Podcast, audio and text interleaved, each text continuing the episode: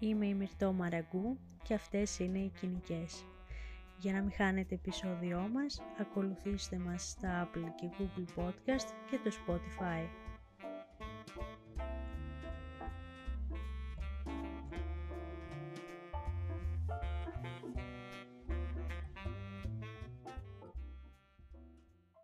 Εύχομαι να είστε όλες και όλοι καλά.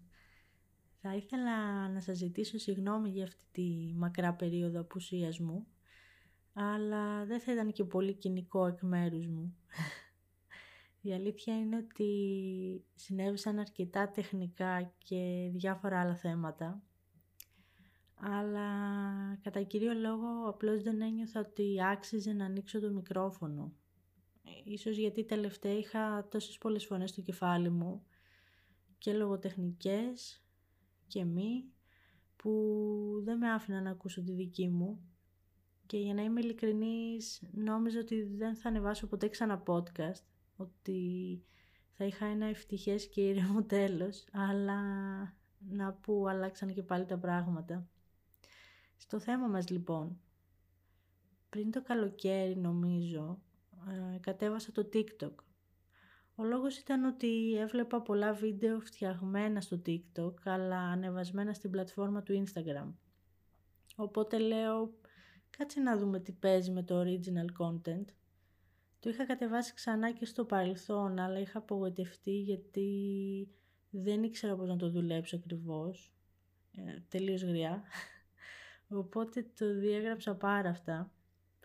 Λοιπόν, η αρχική μου σελίδα περιείχε κυρίως γατάκια και συμβουλές καθαριότητας. Ακόμα περιέχει τις δύο μεγάλες μου αυτές αγάπες, αλλά πλέον μου σκάνει και άλλα πράγματα. Θεωρώ ότι η χορηγός αυτού του podcast είναι ένα βίντεο που είδα χθες, ένα ωραιότατο χειρουργείο, στο οποίο έκανα ένα πολύ γρήγορο report. Δεν ξέρω γιατί έγινε αυτό. Λίγο πριν αποχαιρετήσω το TikTok που έχει γίνει πια dark web, αποφάσισα να μιλήσω για το vlogging. Vlog είναι, για όσους δεν ξέρουν, μια άλλη μορφή blog με κύριο χαρακτηριστικό το βίντεο. Άρα στα vlogs βλέπουμε πάνω κάτω την καθημερινότητα, τις συνήθειες, τα ταξίδια, τη δουλειά κάποιου χρήστη, διάφορα πράγματα. Στην αρχή παρακολουθούσα με ενδιαφέρον τα vlogs που αφορούσαν την καθαριότητα και την οργάνωση του σπιτιού.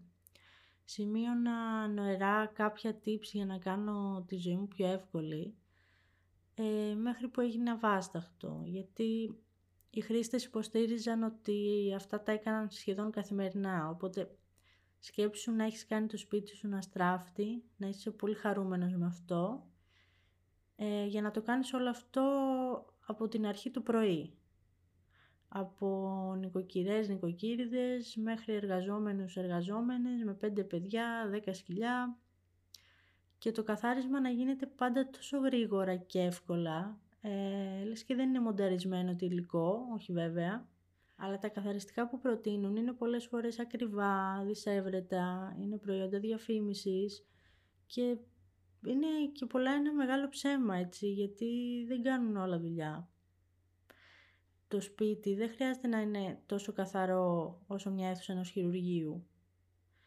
Αρκεί να είναι τακτοποιημένο σύμφωνα πάντα με τη δική μας αισθητική. Κυρίως για να βρίσκουμε τα πράγματά μας και για να χαιρόμαστε με το σπίτι μας. Επίσης, τα περισσότερα έπιπλα ή συσκευές μας δεν θα γίνουν ποτέ ξανά σαν καινούρια, εκτός αν τα στείλουμε σε κάποιο συνεργείο καθαρισμού, αλλά και πάλι δεν νομίζω. Και τονίζω ότι αυτά τα συνεργεία έχουν ειδικά μηχανήματα για αυτή τη δουλειά. Και είναι ok να παλιώνουν τα έπιπλα οι συσκευές μας, γιατί αυτό δείχνει ότι ζούμε το σπίτι μας, ότι τα λεφτά που δώσαμε άξιζαν. Με στεναχωρεί που ο καναπές μου έχει σκισίματα από τα νύχια των γατιών, αλλά είμαι χαρούμενη γιατί αυτά υπάρχουν στη ζωή μου και τα αγαπώ πάρα πολύ. Η αγαπημένη μου μπλούζα είναι πλέον πάρα πολύ ταλαιπωρημένη, αλλά ξέρω ότι έγινε έτσι επειδή την έχω χαρεί. Το point είναι ότι και εγώ δεν μπορώ το σπίτι μου να είναι βρώμικο για κατάστατο, αλλά χάνεις πολλά πράγματα από τη ζωή σου με το να στέκεις εκεί. Η οργάνωση του σπιτιού μας, κατά βάθος, μας προσφέρει ένα ψευδές αίσθημα ότι και η ζωή μας είναι οργανωμένη και στην εντέλεια.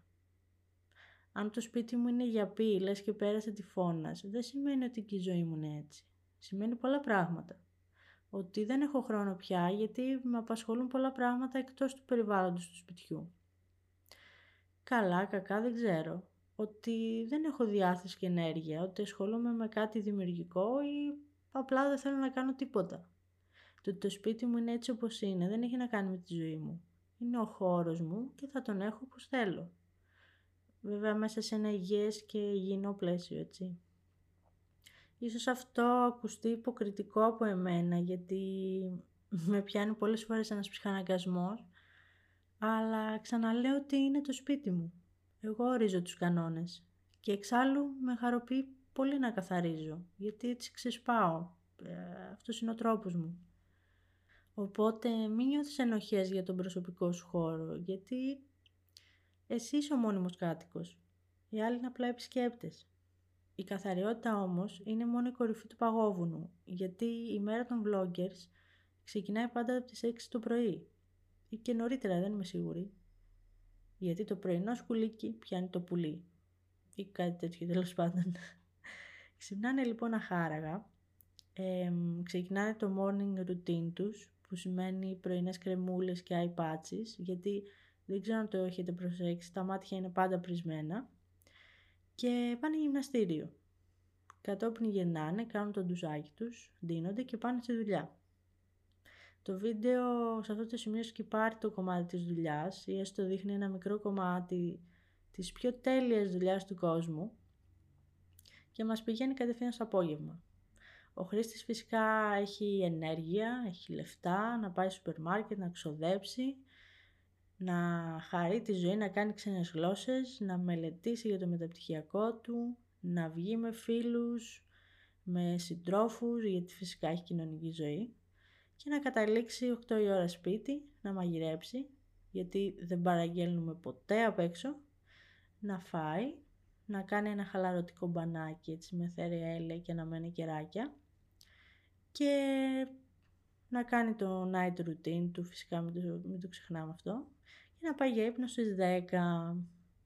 Μέσα σε όλα αυτά ξέχασα να πω ότι το πρωί θα καταγράψει ένα ημερολόγιο για ποια πράγματα είναι ευγνώμων στη ζωή και να μας δείξει πόσες βιταμίνες παίρνει και με ποια σειρά κάθε μέρα. Θεωρώ ότι το κομμάτι της καθαριότητας το ανέλησα όσο χρειαζόταν για αυτό το podcast. Ναι, είσαι μια μοντέρνα σταχτοπούτα και αν συνηθίζεις να τραγουδάς με τα πουλιά έξω από το παράθυρό σου, τότε σου προτείνω να μην παίρνεις τόσες βιταμίνες. Οι βιταμίνες, αχ οι βιταμίνες, δίσταζα να το πιάσω αυτό. Ομολογουμένως, γιατί δεν είμαι γιατρός, ε, σαφέστατα η φαρμακευτική αγωγή, γιατί και οι βιταμίνες είναι φάρμακα, μην το ξεχνάμε, ε, βοηθάει σε κάποια θέματα και σώσει ζωές. Αλλά ας μην τις παίρνουμε αλόγιστα και ασυλλόγιστα.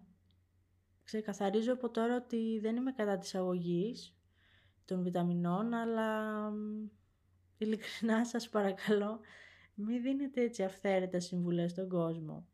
Ναι, το ξέρω ότι πολλοί χρήστες γράφουν να, να συμβουλευόμαστε τον γιατρό μας, αλλά όλοι ξέρουν ότι δεν θα το κάνουν όλοι αντί να επισκεφτούν κάποιον επιστήμονα, θα ψάξουν στο ίντερνετ μελέτες και γνώμες ανθρώπων που δεν είναι guaranteed ότι είναι ειδικοί επί του θέματος. Και λυπάμαι που το λέω, αλλά δεν θέλουν όλοι το καλό μας. Για διάφορους λόγους. Δεν θα τα αναλύσουμε εδώ. Και μην μου πεις ότι δεν επηρεάζει τους θεατές του vlog σου με τις συνήθειές σου, γιατί αυτός είναι μόνο ο δικός σου τρόπος ζωής και σένα σου κάνει καλό. Αν ισχύει αυτό, δεν θα έφτιαχνες καν vlog δεν θα ανέλυες καν τα ωφέλη όλων αυτών των ε, βιταμινών και φαρμάκων που παίρνεις. Μέχρι και οι ίδιοι γιατροί δεν γνωρίζουν τις επιπτώσεις των συμπληρωμάτων διατροφής μακροπρόθεσμα. Τα συμπληρώματα διατροφής, το λέει και η λέξη, είναι απλά συμπληρώματα, δεν προορίζονται για μόνιμη χρήση, δεν αποτελούν τη διατροφή μας. Μην τα παίρνετε με τις χούφτες. Και μου έδωσα και μια ωραία πάσα για να μιλήσω για τις διατροφές. Νομίζω ότι είχα πει κάποια πράγματα σε ένα άλλο podcast γι' αυτό, αλλά θα ήθελα να, να μείνω λίγο.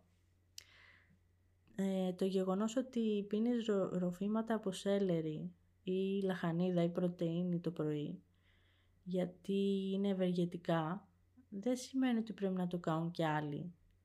Το γεγονός ότι εσύ τρως έξι θρεπτικά γεύματα τη μέρα με τόση περηφάνεια, δεν σημαίνει ότι μπορούν να το κάνουν κι άλλοι. Δηλαδή παρατηρήστε λίγο τι συμβαίνει στον κόσμο. Πόσο έχουν ανέβει τιμές στα σούπερ μάρκετ. Δεν είναι τυχαίο το γεγονός ότι όλα αυτά τα ευεργετικά φαγητά είναι πιο ακριβά από ένα μπέργκερ ή μια τυρόπιτα. Αν και πάνω κάτω όλα έχουν ακριβήνει πια. Ξέρω ότι ακούγεται σαν θεωρία συνωμοσίας, αλλά οι κυβερνήσεις δεν βοηθούν ιδιαίτερα στο να τρώμε υγιεινά.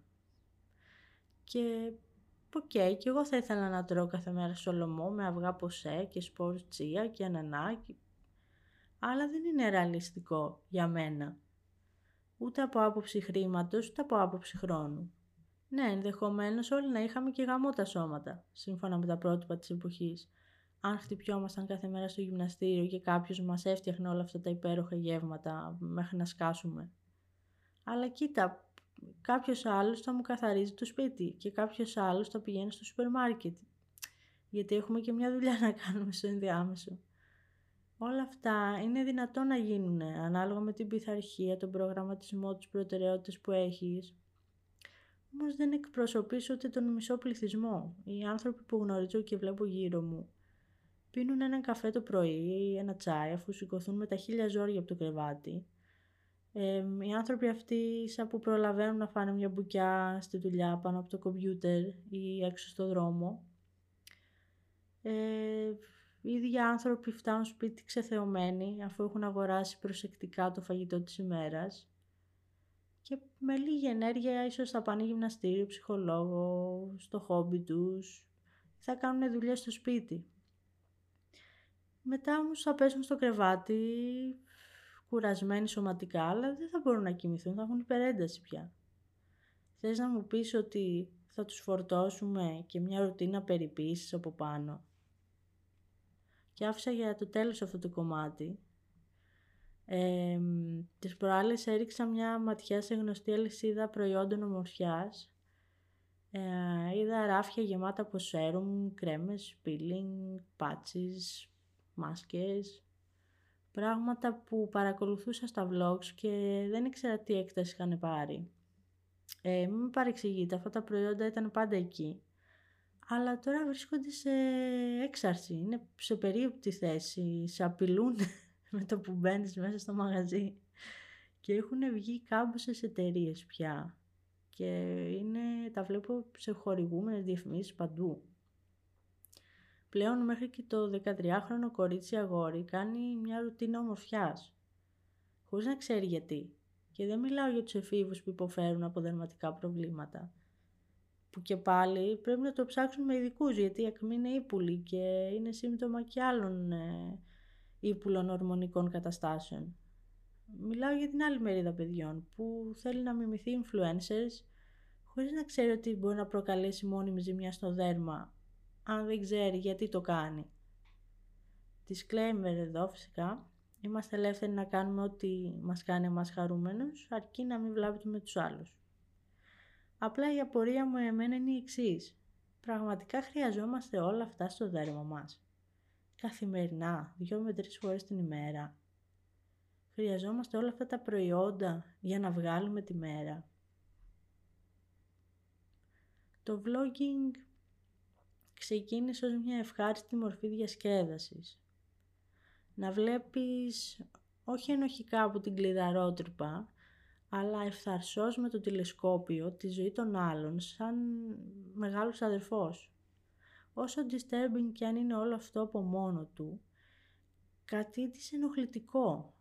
Γιατί πλέον αυτή αυτός που άφησε τις κουρτίνες ανοιχτές για να βλέπουμε μέσα στο σπίτι του, μας δείχνει και τι πρέπει να κάνουμε για να γίνει η ζωή μας καλύτερη. Δηλαδή, εφόσον είσαι που είσαι ματάκιας, βάλει και αυτό το προϊόν για να γίνεις όμορφος και υγιής ματάκιας. Ή δες ότι η ζωή μου είναι καλύτερη από τη δική σου, δεν ξέρω. Η ευθύνη είναι τόσο δική μας όσο και δική τους και η ντροπή. Γιατί καθόμαστε και παρακολουθούμε τι κάνουν οι άλλοι με τη ζωή τους αντί να ασχοληθούμε εμείς με τη δική μας. Όπως επίσης και για ποιο λόγο εκείνοι θέλουν να μας δείχνουν τη ζωή τους. Ναι. Και θέλουμε τόσο πολύ να ξεφύγουμε από τα δικά μας προβλήματα που ανυπομονούμε να φτάσουμε σπίτι για να δούμε τι κάνουν οι άλλοι με τα δικά τους. Και μας τσακίζει σε μαζοχιστικό βαθμό το γεγονός ότι οι άλλοι μας δείχνουν ότι δεν έχουν στην ουσία προβλήματα ή έστω ότι τα έχουν λύσει. Και πάμε για ύπνο κατηγορώντας τον εαυτό μας που δεν είμαστε έτσι, που δεν έχουμε πειθαρχία και θέληση, που δεν έχουμε λεφτά, που δεν έχουμε ενέργεια και δίνουμε την υπόσχεση στον εαυτό μας ότι το επόμενο πρωί θα φάμε ένα καλό πρωινό, ότι θα ξεκινήσουμε πιλάτες, ότι δεν θα πιούμε το δεύτερο κρασί, ότι θα φάμε ελαφριά το βράδυ, οτιδήποτε. Είναι απολύτως σεβαστό αν εσένα σε βοηθάει να ζεις με μια λίστα από πράγματα. Ο καθένας και κάθε μία από εμάς κάνει ό,τι μπορεί για να επιβιώσει ή για να κρατήσει το μυαλό του της απασχολημένο. Είναι επίσης σεβαστό να θέλεις να βοηθήσεις και άλλους ανθρώπους παρουσιάζοντάς τους τη ρωτίνα σου. Αλλά να ξέρεις ότι επηρεάζεις είτε θετικά είτε αρνητικά το κοινό σου. Γιατί για κάποιους θα αποτελείς έμπνευση και παράδειγμα και για άλλους όχι. Δεν ξέρεις τι κουβαλάει ο άλλος μέσα του; Είσαι υποκατηγορία του toxic positivity. Πάρε και εσύ το δικό σου μερίδιο ευθύνης. Θα μου πείτε ότι όλα αυτά είναι old news, ότι είμαι boomer και απεσιόδοξη, αλλά όχι, είμαι κοινική. Και εγώ επιλέγω να κλείσω την κουρτίνα γιατί πλέον βαρέθηκα.